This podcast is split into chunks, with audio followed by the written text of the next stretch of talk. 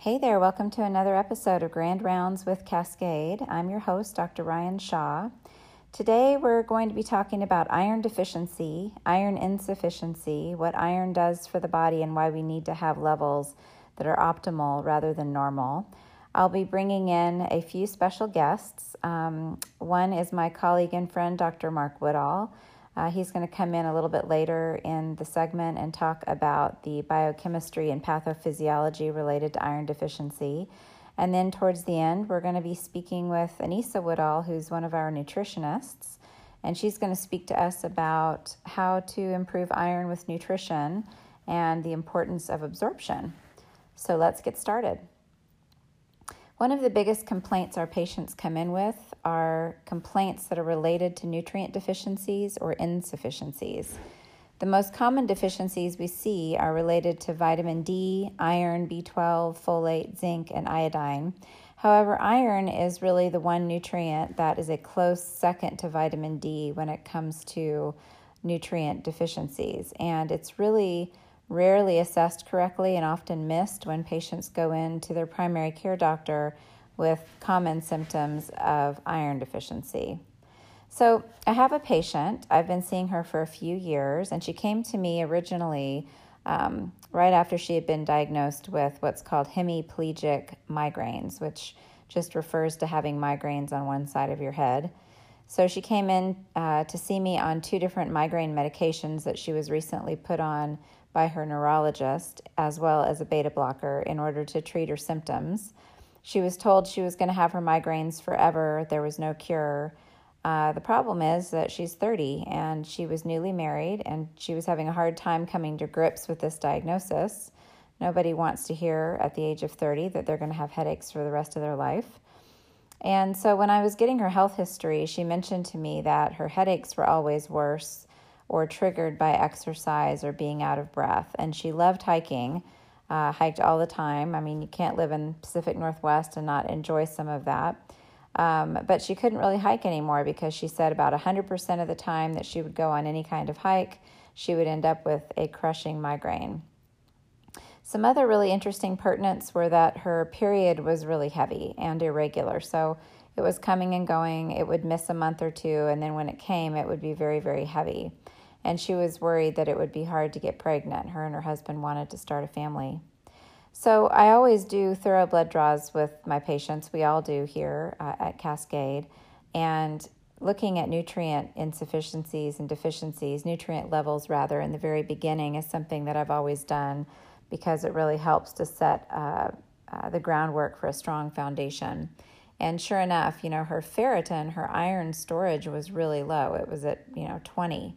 Um, optimal is really between 80 and 90, and we'll talk a little bit more about that later on with Dr. Woodall about uh, where optimal levels are for women and men. Um, and I do think that that number can change a little bit uh, depending on the person, but in general, 80 to 90 is where I'm looking uh, for optimal, and hers was at 20. So that was definitely in a place where she was going to be experiencing um, symptoms. So this told me that she was severely iron insufficient. Um, I don't say deficient at this point because her red blood cells still looked normal. She didn't have so little iron that her red blood cells were starting to change. Um, but, you know, I think that the fact that her red blood cells looked normal is what was keeping uh, her primary care doctor from looking at her ferritin or her storage iron. Her hormones were also a bit unbalanced, which really explained her irregular cycles. And uh, furthermore, we discovered that she had an intestinal infection. When she was telling me a little bit about her digestive symptoms, we decided to do some small intestinal um, uh, bowel overgrowth uh, breath testing. And uh, we found that she had SIBO, um, which is a bacterial infection in her small intestine. So, my diagnosis uh, was at this point um, insufficient iron, as well as small intestinal bacterial overgrowth and uh, hormone imbalance, which we call PCOS in this specific instance. And I realized until we got her periods under control and her small intestinal infection cleared up, we were going to have a really hard time getting her iron up orally because she was having issues with absorption. So here we have a patient with heavy outflow um, and plenty of inflow. She was eating lots of iron. Her dad, I think, owns a cattle company, um, and he was keeping her stocked in beef, and she was eating plenty of iron. But because of her small intestinal infection, she wasn't absorbing it very well. So we had a few different layers that we needed to work on, and with her, it wasn't as simple as just giving her iron. So I asked her to get some iron infusions. I love iron infusions, and Dr. Woodall is going to talk a little bit more about that too. Um, really love iron infusions because we're able to bypass the digestive tract completely and get it straight into the blood. And so patients will notice very quickly the benefits of iron infusions, whereby with oral iron, they may not. And I kind of think about like trying to improve someone's iron by giving them oral supplementation as sort of putting drops in a big bucket that needs to be filled. It's going to take a really, really long time if we do it that way. And it's fine. I mean, some people I think do fine with oral um, iron, especially if they don't have digestive problems. But for her, this was the right way to go. So I recommended, you know, with ferritin at about 20, if our goal is 80 to 90, I recommended that she have about four infusions. And she actually told me that her second infusion, when she went in to get it, uh, she was having a really bad headache in this, at the start of the infusion, but 10 or 15 minutes into her iron infusion, her headache completely went away. So that was a really good sign that we were on the right track. So we treated her small intestinal bacterial overgrowth to improve her absorption. We balanced her hormones, and we did that in order to keep her periods regular and light. So now we've got her outflow controlled um, and we've got her inflow uh, more absorb, absorbed because we had this bacterial infection treated. And now she's able to keep her iron levels up really nicely. Um, we also learned, interestingly, that for her, when she when her iron storage drops below 100, and you know, I told you 80 to 90 is really optimal. So for 100 for her, that's pretty high. But when her ferritin drops below 100, she really feels it. She starts to get mild headaches again. So for her specifically, for whatever reason, she needs to have her iron at a much higher place. It's very important that we always use the um, philosophy of naturopathic medicine when we talk about these numbers and the importance of the difference between normal and optimal. Everyone is an individual, and so we can't just be chasing numbers around. We have to really pay attention to how people are feeling as it relates to the numbers that we see. So, let's do some definitions here so that we are all on the same page. Based on this case study, we can use some of this case study information to refer some, to some different points we're going to make today on iron deficiency. So, iron is one of the most important nutrients in the body. And about 70% of your body's iron is found in your red blood cells, and it's called hemoglobin. And in your muscle cells, it's called myoglobin. Hemoglobin is essential for transferring oxygen in your blood from your lungs to your tissues. Myoglobin is in the muscle cells and it accepts, stores, transports, and releases oxygen. About 6% of body iron is a component of certain proteins, is essential for respiration and energy metabolism. So, most of you guys from science remember ATP production in the cell. We need iron in order to make ATP production productive. Iron is also a huge component of enzymes involved in the synthesis of collagen. So, all of our connective tissue needs iron in order to form. This is why a lot of our patients with low iron come to us with achy joints, uh, achy muscles. And then some of our neurotransmitters, like dopamine and serotonin, also need iron in their production. So, that's the reason why many of our patients with low or suboptimal iron have issues with depression and anxiety. And then we also need iron for proper immune function. So you can see that now with someone that has low iron, they may present with a ton of very different symptoms that to the patient and maybe to a provider seem very unrelated. They may have fatigue, muscle twitching, restless leg syndrome is a huge symptom of low iron for many people, hair loss, heavy periods, muscle weakness, windedness, vision issues, migraines depression, anxiety, but all of these symptoms, if you look at the common thread of these symptoms, can all be signs of low oxygenation, which is really what um, uh, iron is really doing, is delivering oxygen to your tissues. Iron is absorbed primarily in your small intestine from your diet. from intake and then is delivered to tissues by way of transferrin. I like to think of transferrin as the iron car. 75% of this iron is delivered to hemoglobin in the blood and myoglobin, remember, in the muscles to deliver oxygen directly to your tissues. 10 to 20% is delivered to ferritin for storage. So, ferritin is your storage iron. And then the rest is delivered to other biochemical processes that require it. There are so many biochemical processes in our body that need iron to function. So we understand now that since iron is absorbed in the small intestine, that absorption of iron needs to be adequate.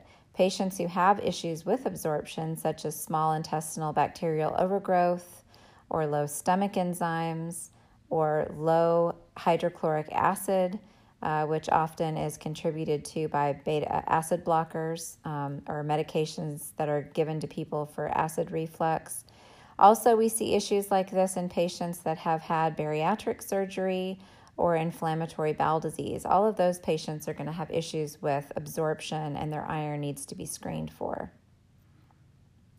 So 10 to 20% of iron goes to ferritin, storage iron. And this is the, the number that we were looking at in my case study with my patient whose ferritin again was at 20. So, ferritin is your storage iron. I like the analogy of food in the fridge versus food on the table. So, ferritin is like food in the fridge. You're going to feed people from your refrigerator until it's totally empty. But as the food in your refrigerator starts to thin out, the people around the table are starting to get hungry. All you may have is mustard and a slice of bread, and they have to share it between them. So, your body's sensation of its available iron is really much more tied to that storage iron or your ferritin level. Your iron actually drops in stages. So, if your serum ferritin falls below 30 micrograms per liter, then your iron stores are depleted, and we call that stage one iron depletion. At serum ferritin levels less than 20 micrograms per liter, the tissues and cells are not receiving the iron they need to function correctly. This is stage two or latent iron deficiency. So, with our patient, again, our case study, she had ferritin at 20. So at this point, her tissues and cells are not receiving the iron they need to function correctly, and therefore her tissues are really experiencing hypooxygenation. They're not getting enough oxygen to function. This is definitely a huge reason, also, why uh, she was feeling a lot of fatigue. So she was getting headaches and fatigue together.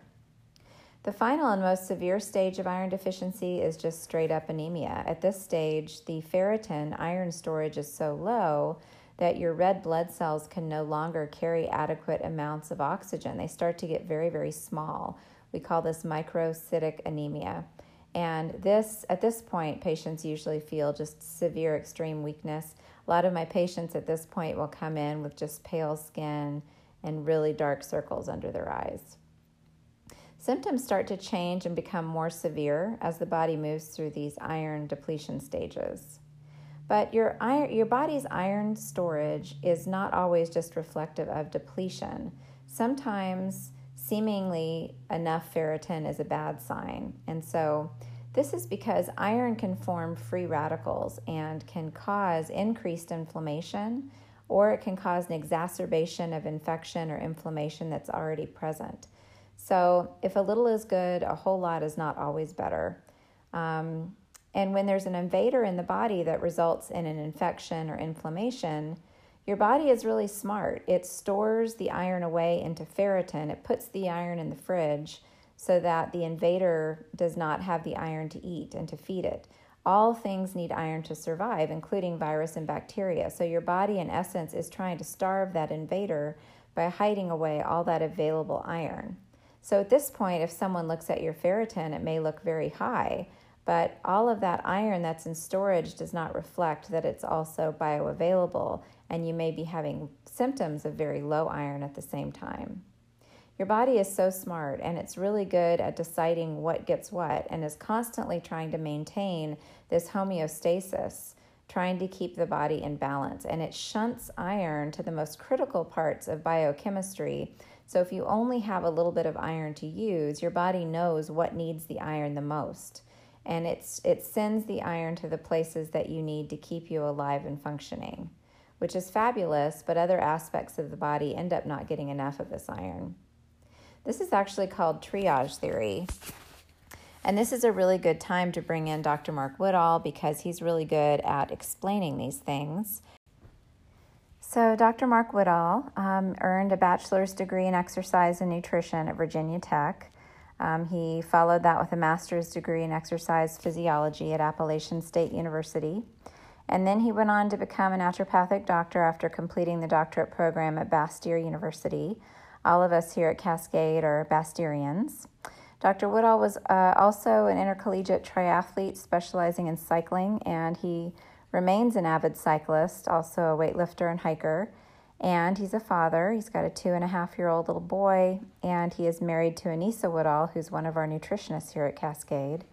Dr. Woodall's medical practice emphasizes um, patients that have uh, or are dealing with a lot of anxiety and depression. He also works a lot with autoimmunity, rheumatology, and primary care. Um, Dr. Woodall believes in a holistic approach to healthcare, and we're really lucky to have him here on our team. He's been with us here at Cascade since really the beginning um, and is really an important part of our family here. So, Dr. Woodall, thank you so much for joining us today. I'm hoping you can explain triage theory um, to our uh, listeners a little bit better. So, with triage theory, um, vitamin K is a really good example. Vitamin K1 helps our body clot our blood. Mm-hmm. And our body's always basically saying, you need to survive in the moment. And so, if you get cut, you need to be able to clot your blood so that you don't bleed out and it doesn't really think long term and say, oh, you know, like when you're 70 and your bones and you're losing calcium from them, like hold on to that. Mm-hmm. And so that's where K2 comes. Mm-hmm. But you have to have enough K1 before you make K2 unless you're getting K2 in the diet, which is hard, or you're supplementing with K2. Mm-hmm. And so with iron, the body is always trying to keep the red blood cell production like viable and good. Homeostasis. Exactly. Yeah. At the cost of other parts of the you know, um, iron is not just used for our red blood cells. Mm-hmm. It is used in so many different reactions. And so we miss some of the other roles that iron plays if we just think somebody has a normal red blood cell count, mm-hmm. a normal hemoglobin and hematocrit, mm-hmm. and a normal what's called MCV. Because mm-hmm. the body's prioritizing that iron, and you may not, you're not going to see all of the different places where it's being shunted or not. Exactly. Unless you, you know, are able to have X-ray vision into the cells. Yeah. Um, okay, so so explain explain to me what what what are some different symptoms that you've seen of someone i mean we talk about fatigue as being a big one. I think a lot of people are brought in for that reason. But explain to me some other symptoms that you've seen of patients that that may have low iron um, in men and women um, and children if you've seen them and how they're different. Yeah so one of the um, symptoms you already elucidated was headaches right? Mm-hmm. And um, this is for several different reasons. Um, but iron is so important for energy mm-hmm. because not only do our cells need oxygen to literally burn and make energy mm-hmm. and utilize that energy, but in our mitochondria, where the powerhouses of our cells um, are making all of this energy for us, this ATP. So many parts in these, what are called complexes, which is basically our cell's battery. They're using iron at their very center of the complexes of our mitochondria. So we have all these little battery reactors that basically transfer our charge, mm-hmm. and we need iron to help them work and so we can see fatigue, we can see headaches, we can see depression, mm-hmm. um, we can see sleep disturbances. And some of those reasons are because not just with the energy and the mitochondrial function that iron possesses, but, you know, in the last five, ten years, people like Ben Lynch, other people have really brought forward the importance of folate Mm-hmm. and MTHFR and the use of folate and B12 to help support something called SAMe. Mm-hmm. And the reason we care about SAMe is because it helps to make your serotonin, which Mhm. makes your melatonin, helps make your dopamine, helps to clear these things out of our bodies. And in those reactions, SAMe is helping something called tetrahydrobiopterin. And this stuff gets super complicated. But in that reaction, iron is there. Mm-hmm. So if you want to take tyrosine or tryptophan, like these precursors that we use to help support serotonin and dopamine synthesis, iron is actually right in that pathway. Mm-hmm. And it's so often we just think about B6 and 5-HTP. But if you don't have enough iron to drive that reaction, it doesn't go through as well as you think it does. Mm-hmm. And so um, that has then implications for such symptoms like restless legs. Mm-hmm. Big and one. so, restless legs in standard medicine is treated by giving people dopaminergic drugs, giving people dopamine to elevate that in their brain. And yet, there are clinical trials that show when you compare dopamine drugs to giving somebody iron, you basically can get about the same improvement. Oh yeah, it's amazing what iron can do for restless leg syndrome. I mean, it's just transformative for sure. So here's Um, one of the other funny symptoms yeah. that um, maybe some people be like, that is just weird. Mm-hmm. And this is this thing called pica. Oh Okay. yes, this and is weird. pica is like one of these things where you're eating weird stuff. And it could be ice chips. That's a big one. Is ice crunching? They've got to crunch the ice. Yeah, yes. they gotta crunch the ice. Some people can can eat lots of other like non-food products. They might be chewing on like a napkin or something. Do you ask them those questions in the visit? Like, do you I typically don't, um, but it, it, it somehow finds its way find up it's in yeah, the conversation. right for sure? Yeah. I've definitely seen it and Mhm. heard people talk about it Yeah. when I've um, worked with them in practice. And then another big one too is for all of our our, our young female athletes. Mhm. Okay, because for our young female athletes, we have kind of a, a two hit um, left right combo. And, and what I mean by that is they've just started menstruation, so they're losing blood. Yeah. And then a lot of girls love to run, and so track season comes along, and the body's requirement for iron elevates now Mhm. because you're literally working your body harder at a Mhm. harder rate. And so we'll start to see things like exercise intolerance, Mhm. and we'll see things like um, exertional um, shortness of breath. So when Mhm. you're working out, it just feels way harder than it needs to be. Yeah, you're not getting enough oxygen to your tissues. Exactly. Yeah. And that's what's tricky with working with women is this in versus out. You know, so many of our female patients have just low, low iron and they've got heavy periods. I'm always surprised at how many uh, female patients don't realize how heavy their periods are until you start asking them how many pads or tampons a day on their heaviest day.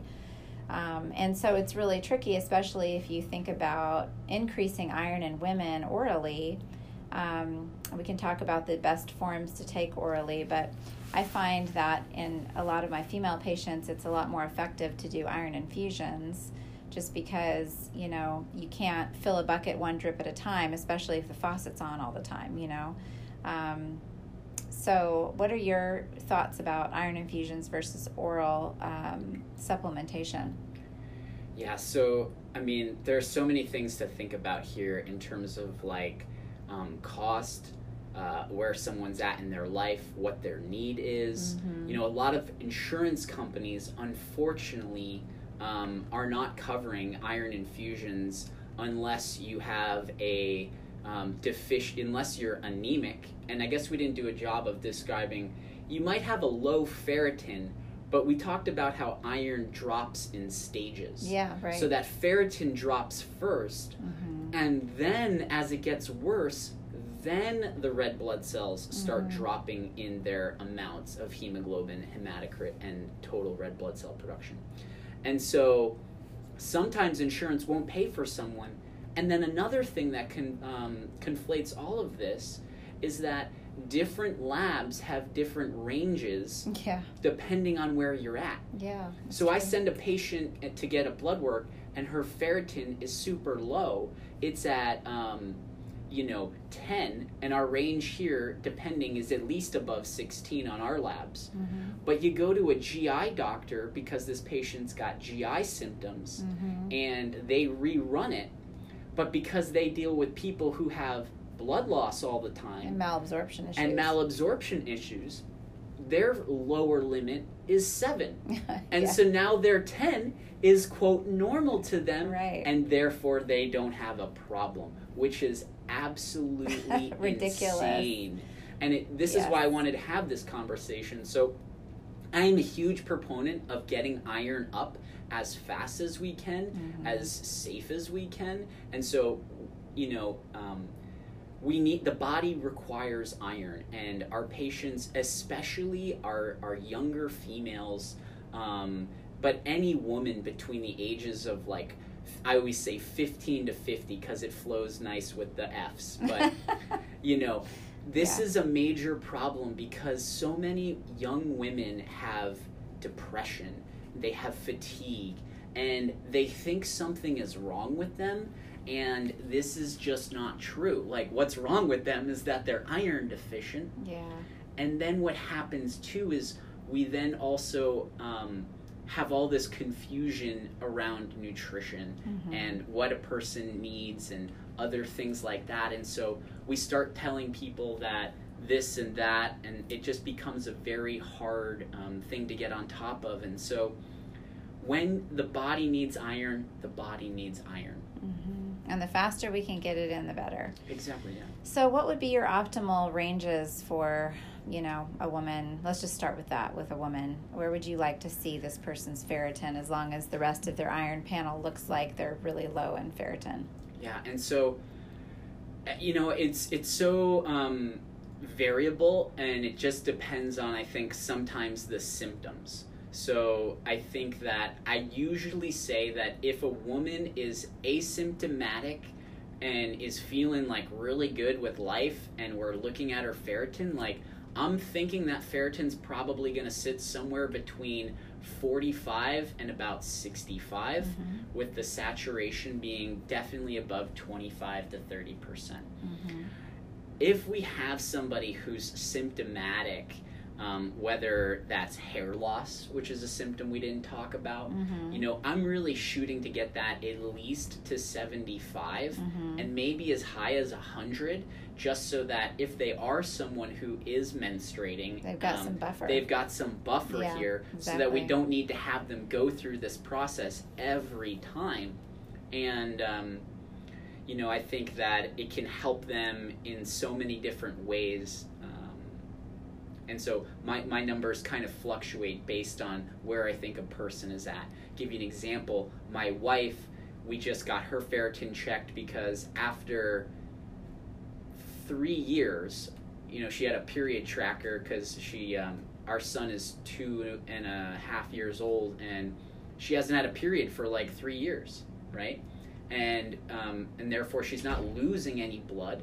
She eats a pretty iron rich diet and her ferritin sat at about 61 Mm-hmm. and her saturation was about 33 Mm-hmm. and so, like, for someone like that who's asymptomatic, I don't feel I need to say, oh, well, you know, it's 61, like, we need to get it higher than that. Like, that's perfectly fine and, Yeah. and healthy. But if we've got somebody who's down at seven, um, I want to see what it looks like at 75 or 100. Right. It's this idea of optimal versus normal, right? That we're constantly having to deal with. It's, you know, um, optimal may be between 40 and 60 um, for one person, but like my patient I was telling you with the migraines, she needs to sit above 100 to not have symptoms. And so it's important as providers, and this is something I think we all do a really good job of, is making sure that the numbers make sense for that person specifically. And that's really important. Totally. And so the other time I see, I, I don't know about you, but like my patients on testosterone, my male patients on testosterone, they're bodybuilders. Those guys usually need a much higher ferritin as well. I notice for sure, kind of like around. I don't know. What are your What are your goals for men? Because this is, I mean, men talk about iron being misdiagnosed with patients in general. Men never have their ferritin looked at hardly ever get their iron looked at because from a traditional physician's mind they're not bleeding every month. Their iron is probably fine right? So what would be your goal with men? Yeah and so men this really becomes a more important um, area to focus on as age um, increases. Uh-huh. so as you start going beyond 50 first off our our gut function is just we're not able to make those villi, which are those absorptive um, parts of our cells, as well as we once did when we were 20. Right, and our hydrochloric acid is dropping, and Yeah. we can't acidify minerals very well. And so there are there are so many things that as guys age, we need to consider looking at their iron. Mhm. Um, and so I think that for a guy, I really like it to sit at a minimum between 100 and 200. Mhm. Um, our ranges here for guys are about 38 to 380. God, it's such and a big so range. It's huge. And so, you know, to give you an example though, we don't, we would hope in an ideal world we would know where that person sat, Mhm. right? And so if that person when they were 30 sat up in the 300s, then I think they should be in the 300s. Um, but if they're sitting healthfully at a 200, then they sit at a 200. With the iron for the guys, um, it's usually we want to balance having too much and too uh, and having too much. So um, not having too much, and so um, iron can be problematic um, because it can also contribute to inflammation right. if it's too high. But most of the time, unless there are some genetic issues, Mhm. our bodies are regulating that pretty well. Right, right.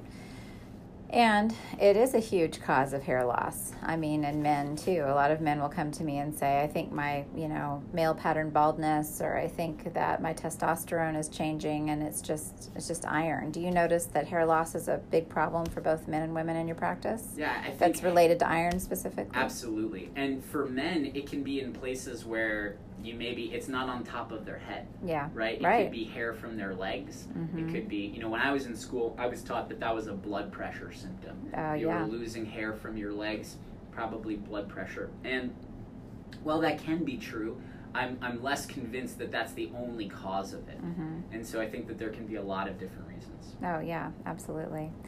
So, really, it's intake, but it's also absorption. It's, you know, how much am I absorbing? How much iron I, and I, am I absorbing? And there's a lot of factors to consider when someone comes in with low iron. So, getting their full iron panel is important, but also understanding how they're how they're absorbing um, their nutrients and how their digestive you know system is working is really important as well. Um, so I hear that we may start offering some IV therapy for iron here in the office. If someone was going to come get their iron, um, uh, have an iron infusion, what does that process look like for that patient? Yeah, so the first thing that they would do is we'd first, um, for new patients, we'd want an intake. We'd want to meet them, understand what their symptom picture looks like, and then get some labs on them. Kind of this whole iron panel that we've already talked about the CBC, the red blood cells, look at what those look like, look at the ferritin, look at the saturation levels. And then um, offer them, you know, the options based on where they're at. Does supplementation, you know, diet and but if we're at somebody who you know if it's a it's a woman who has a really heavy period this is a very hard um, process to overcome without infusions Mhm. and so um, that basically looks like after those labs are in having that conversation and then moving forward with infusions usually it can take somewhere between three to five infusions that are spread out usually once a week Mhm. um, they can be done quicker, um, but generally like to just kind of space that out about once a week. Mhm. And you know, doing it that way bypasses the gut, then we don't have all this constipation and digestive issues that many patients can have with iron supplementation orally. And so, yeah, just one last thing that I'll, I'll, I'll say about that is when we talked about regulating our iron, our body has this protein called hepcidin. And hepcidin is the thing that inhibits our body's ability to absorb iron. And so, if we're taking in iron supplementation, our body starts making a protein to try to limit how much we're absorbing. And so, there are ways that we can work around that through oral supplementation, but this is something that has been published where if you actually look at a person's hepcidin levels before you decide to go with oral or IV treatment, the people who have high hepcidin levels, about 80% of them will not respond to oral iron supplementation mm-hmm. and would be better served by not even going through that trial, not having the constipation associated mm-hmm. with that supplement, and going for an iron IV. Right. And if you've got SIBO or any kind of malabsorption, taking oral iron is not really going to really going to do it. Yeah, I mean, especially for our women who yeah. are, are having, um, you know, heavy periods. Yeah, absolutely. Um, anything else about iron that you feel like we needed to discuss that you feel is important for people to know that we didn't think about it? So, a couple of things that I'll just um, come back to. So, always just coming back to the diet, right? So, people should realize that eight milligrams for a man and 18 milligrams for a woman between about 19 to 50. I say 15 to 50. And that's just to show you how much iron, more iron, an woman needs day in and day out compared to a man. It's two and a half times what the man needs because of those heavy periods. Right. And so that's a really, really important thing to remember. Um, some of our dietary sources that we're going to look towards are going to be things like our meats, um, our um, spinach, um, but molasses, if you like molasses, people can mix it into their oatmeal. Mm-hmm. But really, um, we didn't talk about this, and maybe at a different time, you know, animal iron is absorbed differently than plant iron. And there are factors that influence those absorption. And so, um, if people eat meat in their diet, they're going to be eh, more likely to be able to maintain healthy iron stores.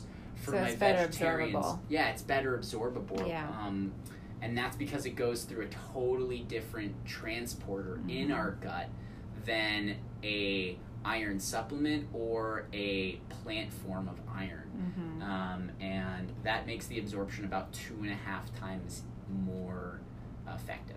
So for a vegan, all hope is not lost. We just have to be more creative, is what you're saying.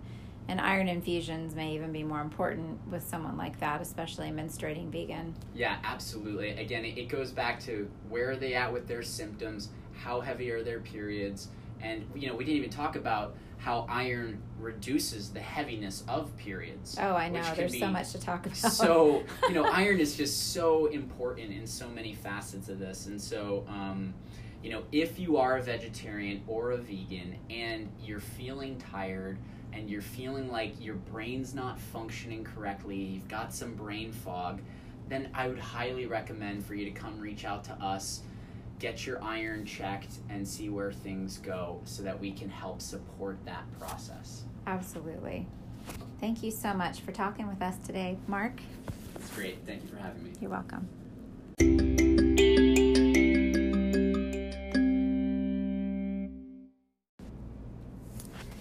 So, when we're talking about iron and iron insufficiency, you know, we've talked about iron infusions, we've talked about taking oral iron supplementation, but I think overall the best way for any of us to get iron, if possible, is through optimal nutrition. And it's true that a lot of people can't absorb iron very well, like we talked about before. They may have absorption issues, they may have had bariatric surgery, uh, inflammatory bowel disease, or whatnot. Um, but if we're talking about optimal iron absorption, um, I think the best person to talk to about that would be Anissa Woodall. So she's one of our nutritionists here at Cascade. Um, she is a real food, holistic certified nutritionist and natural mama. She's got a two and a half year old with Dr. Woodall. Um, her life's purpose is to inspire and encourage women to live, eat, and move with mindfulness, intention, and confidence. So she holds an MS degree in clinical nutrition and dietetics and a BS degree in nutrition and exercise science from Bastyr. Um, and she holds individual and group nutrition sessions with a special interest in women's health, fertility, and pregnancy at Cascade Integrative Medicine in Issaquah and also online through her website, which is anisawoodall.com. So, Anisa, I, you know, um, boy, a lot to talk about with iron.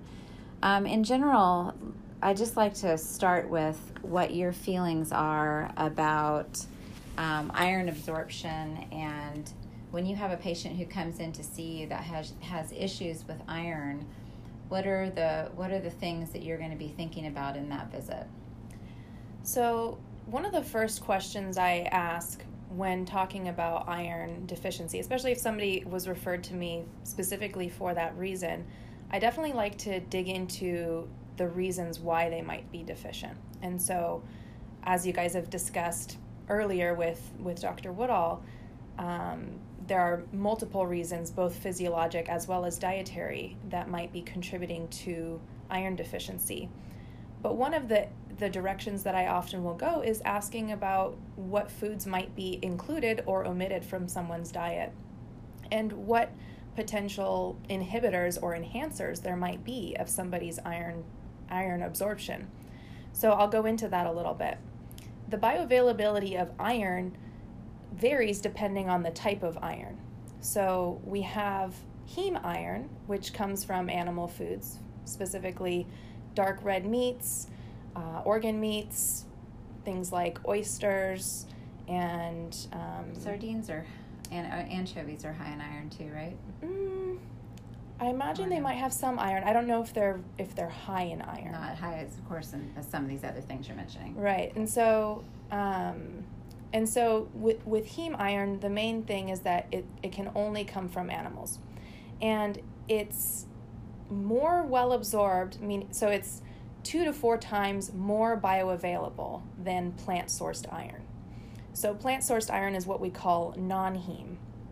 And it requires conversion from what's called the ferric state to the ferrous state.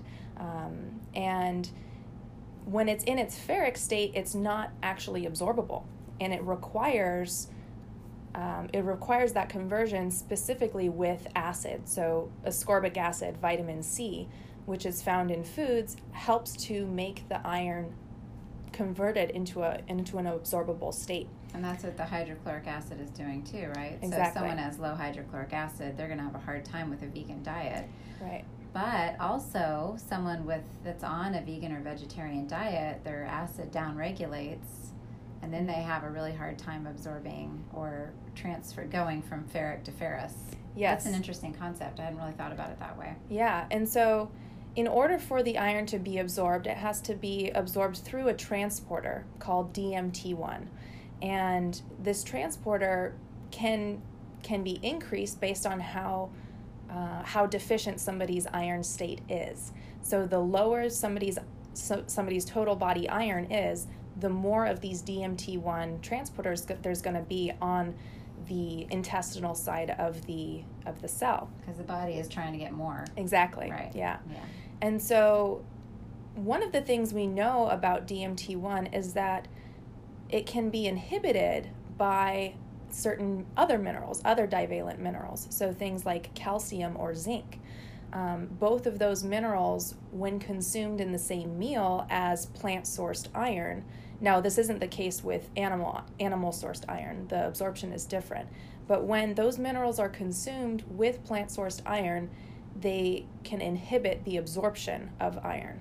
Well, lots of plants have calcium and zinc in them. Exactly. And so one of the examples that I like to give is spinach, right? So many people they think, "Okay, I'm vegetarian.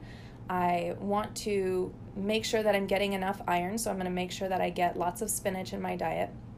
And actually by volume, there's more calcium in spinach than there is iron. And so even if you sprinkle some lemon juice to, to enhance the, the conversion of that iron, you still are competing with the calcium in that same food. Mm-hmm. So that's where the challenge really lies in terms of getting enough of, of plant sourced iron.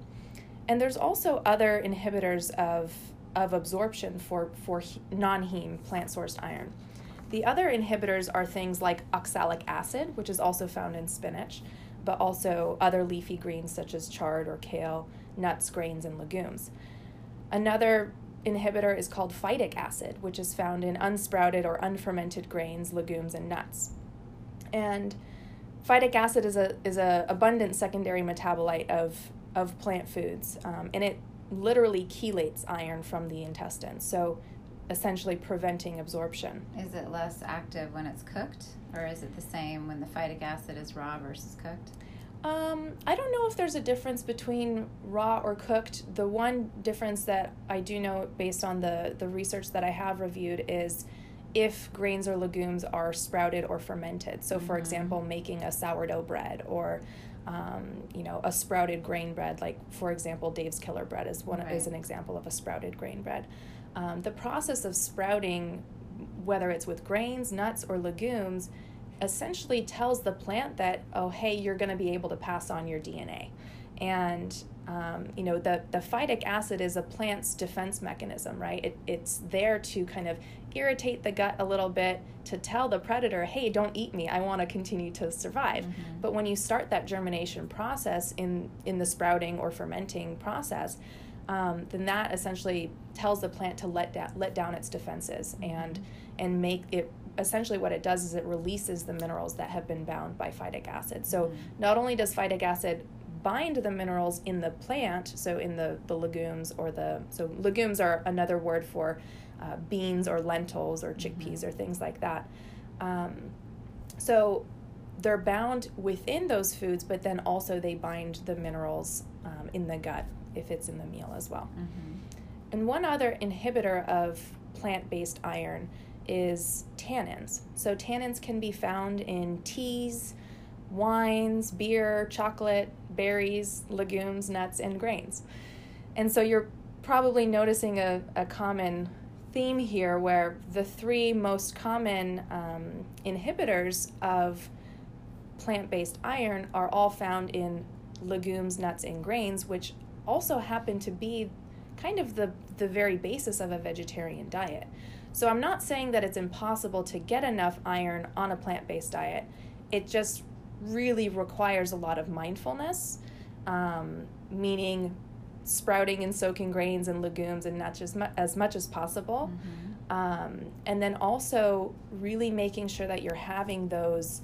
Um, those iron enhancers in there, right? So making sure that you're using vitamin C foods on your on your food. So whether that's citrus or you know drinking rosehip tea or having bell peppers or strawberries or kale, those are all foods that mm-hmm. have vitamin C in them and can enhance the absorption of that plant-based iron.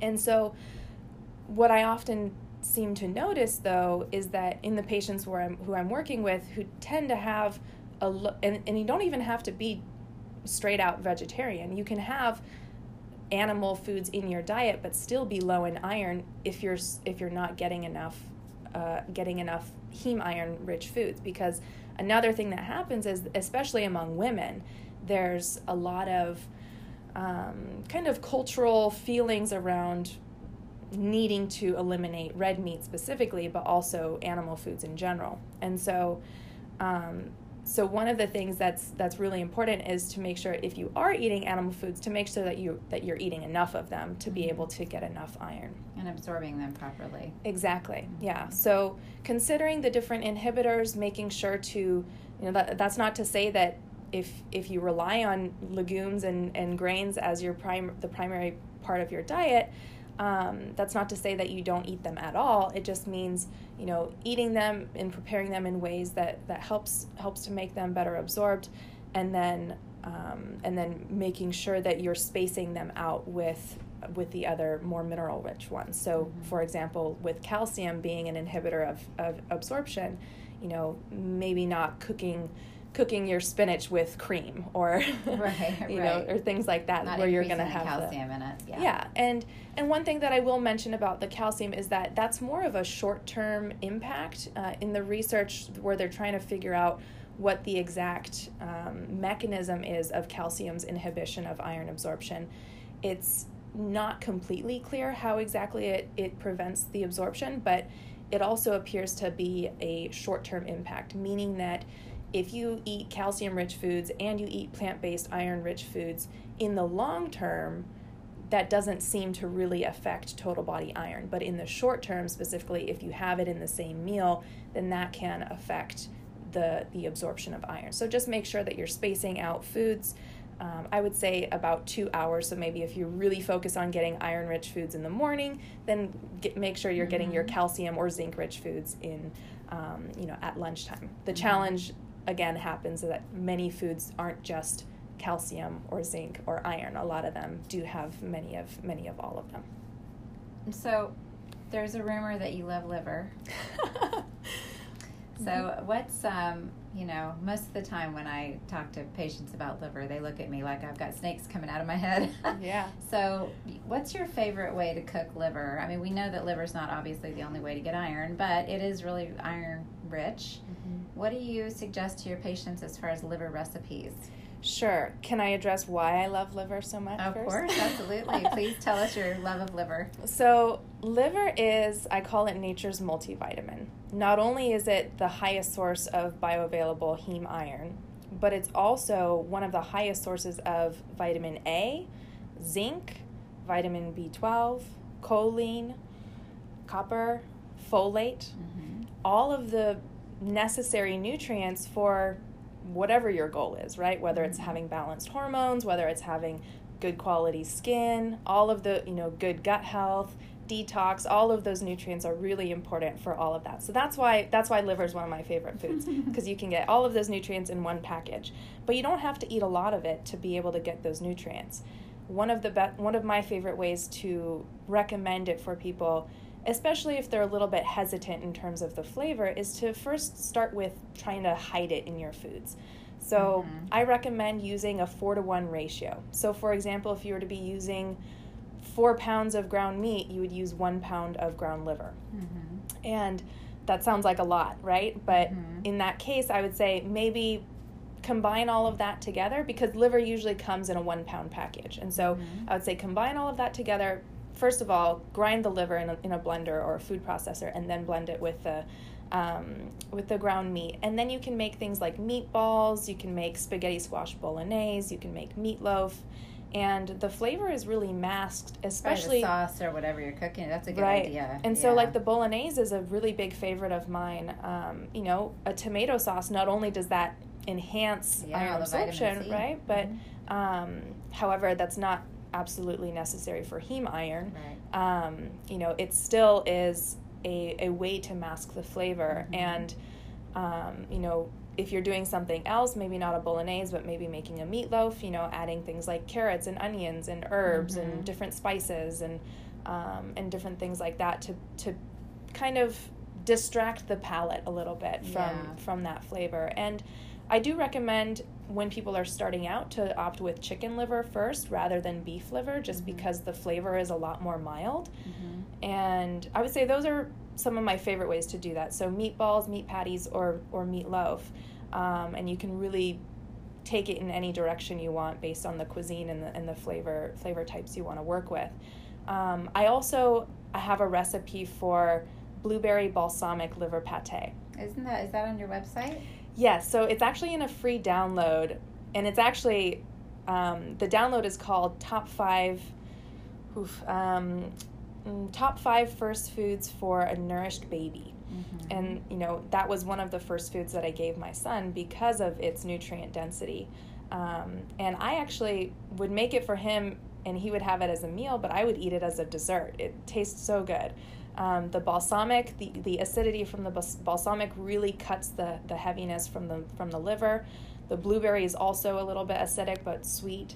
Um, there's a um, let's see, there's onions and cinnamon and thyme and coconut oil. complex. That's awesome. Yeah, I mean it's I, I would say those are the main ingredients, but it's not super complex in terms of how to make it. And yeah, so I meant more like flavor. It Yeah, like there's yeah. a lot going on. very um, i would say very unique flavor Mhm. and um, you know but very enjoyable as well. I've had patients who come in who were kind of skeptical about trying to have it and you know told me that wow i can't believe it but i actually really enjoy this. And so um, i can't say that about everybody who's tried it but um, you know everybody has their own preferences as well. And so it's it's really about finding what works for you and and not being afraid to try it right? So i'll also share that i had been vegetarian for about seven years before um, you know before going into nutrition school. Actually i switched while i was in nutrition school. And um, i was also in a state of extreme iron deficiency where I was exhausted, I was wiped out, I couldn't remember anything, I had horrible brain fog. And I just kind of one day just ask myself, you know, what if it's my diet? And like, what if that's what's making me feel so bad? And I kind of had to swallow my pride, especially as I was learning more about iron absorption and how the body works and, you know, almost like taking tips from nature. Like, why are there all of these inhibitors to iron absorption if there's this like really easy easily absorbed food mm-hmm. that like you don't really have to Why try I to fighting absorb so hard? exactly that was kind of what was going on in my mind so i was like you know what i'm just gonna go just cold turkey right and so i went one day from being vegetarian to the next day eating liver Wow, And- that is a big jump. and I first started out with with making a liver pate, and it wasn't the blueberry balsamic one. But yeah, now I'm I'm finally at a point where I will saute it in butter and garlic and just eat it eat it straight. So So how do you approach like my my patient's biggest issues, and honestly, my my own biggest issue with liver is that it is the organ that detoxifies our body, mm-hmm. and so I kind of feel like I'm eating a garbage can. So how how do you? It, it feels like a toxic thing to be eating, even though it's got all these nutrients. How do you rationalize that or explain your opinion on that to your patients? Yeah. So, well, I wouldn't say it's necessarily my opinion, but we know that the body stores toxins primarily in the fat cells, right? We know that when people start losing weight and mobilizing their fat Yeah, stores, all of a comes out. sudden they start feeling really bad, right? Mhm. Because their livers are backed up, they're processing all of those mobilized toxins. And so, yes, the liver detoxifies toxins, but relative to the rest of the body, I would say the fat has much more stored toxins in it. And that's and that's not to say that we don't eat the fat, right, in our in our foods. It just means we get good quality animals that um, you know that have healthier fat and and less toxic lives. and so Well, and I wonder too, with the high nutrient density of liver also being a detoxifying organ, if there's something that, you know, neutralizes that in your own body. When you're eating the liver, you may be getting some of the toxins, but you're getting so many more nutrients that are necessary for detoxification Mhm. that maybe it just evens out on some level. Yeah, I would imagine so. And, you know, at the time an animal dies, when it's, you know, uh, humanely harvested, the there may be some toxins left in the liver, right? Yeah, sure. And and I think that's likely minuscule, um, and like you said, comparatively to the amount of nutrients that you're Mhm. going to be getting from that, your body is going to be well, much more well equipped to to get rid of those toxins that it's bringing in, um, rather than if it were to not have those nutrients. Yeah. That's great information, Anissa. So, what about some um, examples of vegetarian, uh, vegan ways to get more iron into your diet? Do you have some foods or some preparation methods that you can recommend to our listeners? Though it can be difficult to get iron solely from plants, some people do choose to eat a plant based diet, so I do still want to include the foods that they can get iron from when they're when they're eating a plant based diet. So the number one food that I recommend is spirulina. You can find it as a powder and include it in smoothies. It's a blue green algae, um, has a little bit of a strong flavor, but when mixed into a smoothie with other ingredients, tastes totally fine. The next food I would say would be lentils. Lentils are commonly consumed in many different cultures in many different ways, but often as stews or, or in stews or as a salad. Other foods would be dark leafy greens like spinach, or if you're local to the Pacific Northwest, um, especially right now in the spring season, uh, nettles are in season, and nettles are a great source of plant based iron, as well as many other minerals like calcium as well. Um, and one type, maybe you could think of it as a food as medicine type of food, um, would be blackstrap molasses. The reason why I say food as medicine is because you kind of take it like a supplement. So you pour it into, I would say, a one tablespoon spoonful and take it by mouth um, you could also add it to something like oatmeal or over or into an applesauce or over overcooked apples would be it would taste pretty nice that way or with yogurt. One preparation method that you could adopt would be using a cast iron skillet to cook your food in, especially if you're using acidic foods like lemon in your foods or tomatoes. That would be a wonderful way to help mobilize some of the stored iron in that in that skillet to then leach into your food and you could absorb it that way. One thing to just be mindful of is if you do have any males in the home, to be mindful that they're not getting too much iron just because they don't have a way to excrete it as well as women do. A variation on the cast iron skillet would be using something like the Lucky Iron Fish, which is just a cast iron fish um, not an edible one, that you can put into the pot of water where you're cooking your food. Um, and that would also leach the iron into your water so that you would get that as a source.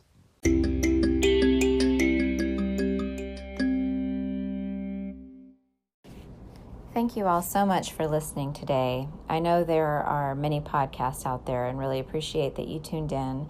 Please let others know about this podcast if you feel like they would enjoy it.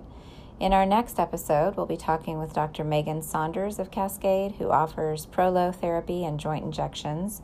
We will be discussing the utility of these injections for regeneration and healing of joints, tendons, and muscles, as well as applications in dermatology and sexual medicine for men and women.